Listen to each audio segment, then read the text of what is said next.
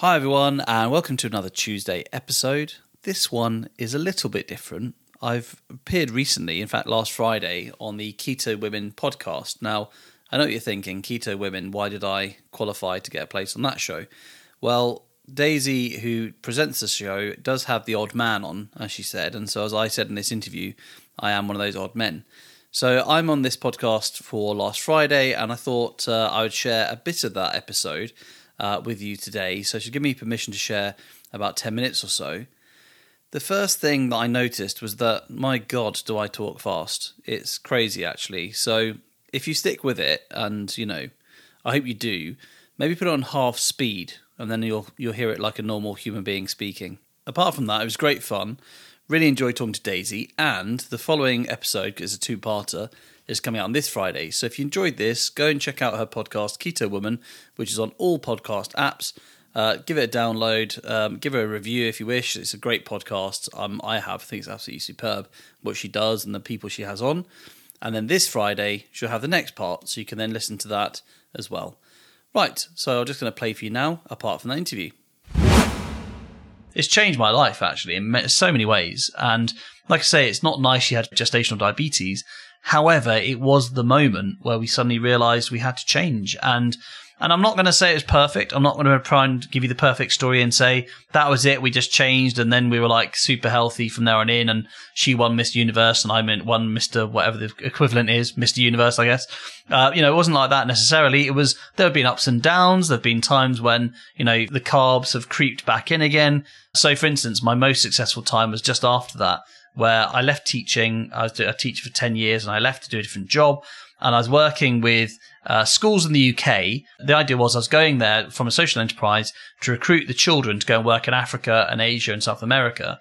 And then I spent some time working in Kenya. Hmm. And it was the most, it was just such a cool job to do. I absolutely loved it.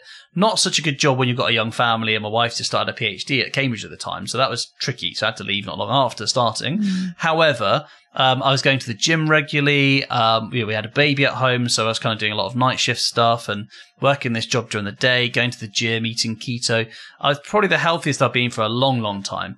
And then went to Africa and even though in the community they were really accommodating, you can't really, when you're in that environment with deprived communities, say, "Oh, well, actually, I don't, I don't eat that." And, and I did for a few days, but when you only get offered rice and nothing else, you know, you can do fast for only so long until it seems rude, and you're like, "Oh my goodness, this is getting embarrassing now." So then I did have some rice, and this is what I always find: that one meal, and I can pinpoint the moment it happened. That was in October. Uh, and then I came back from Africa and I was just, and the carbs were creeping back in again because okay, it became yeah. the norm suddenly. Mm. And then in October becomes November. November's not that far from Christmas. We That's like Christmas right. pudding. So before well, you know it, well. it's February. and then yeah. you think, and then it's like, and I remember this thinking, oh, but you know, so and so's wedding is in March. So if it's February now, like, I, I want to enjoy the wedding. So it's March. And then you think, this is ridiculous. I've had six to eight months of eating carbs again because there's always a reason. And I find for me, I've got to be consistent and strict, otherwise it doesn't work. And mm-hmm. carb creep for me is a serious thing. And I, Same. and this is what I've learned from the podcast. I honestly think there's an addictive quality in carbohydrate for me. If I had a potato, I don't think I'd fancy a potato tomorrow.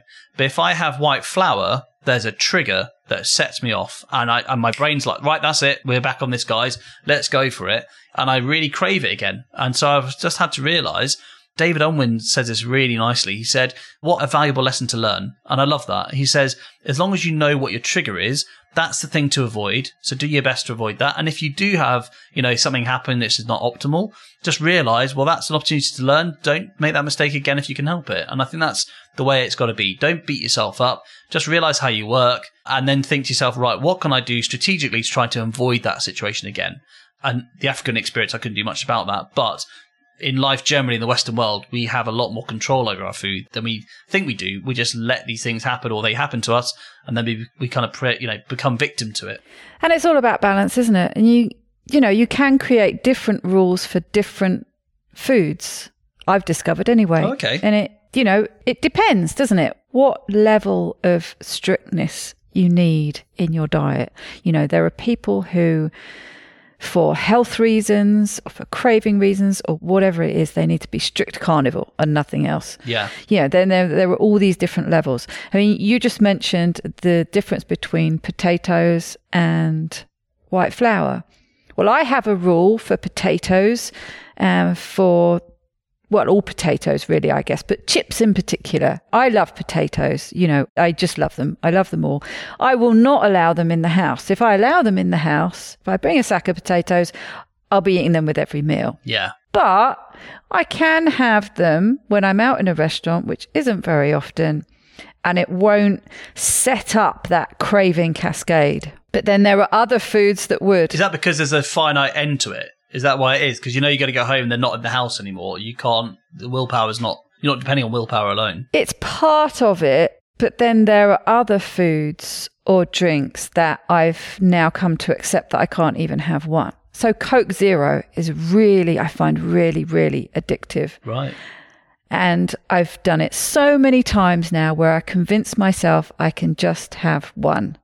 And that one, every time, without fail, turns into me just mainlining the stuff. Wow. So that's not something. So, you know, in theory, you could set up the same rule.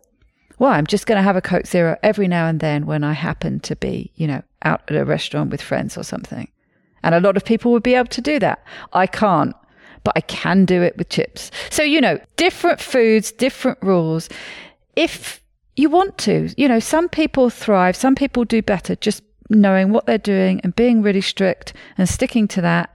And there are, you know, others who like to play around with things because they don't necessarily want to let certain foods go. So I, it's such an individual thing. That's what I really like about keto and low carb that it's absolutely there to be tailored to suit you, not the other way around.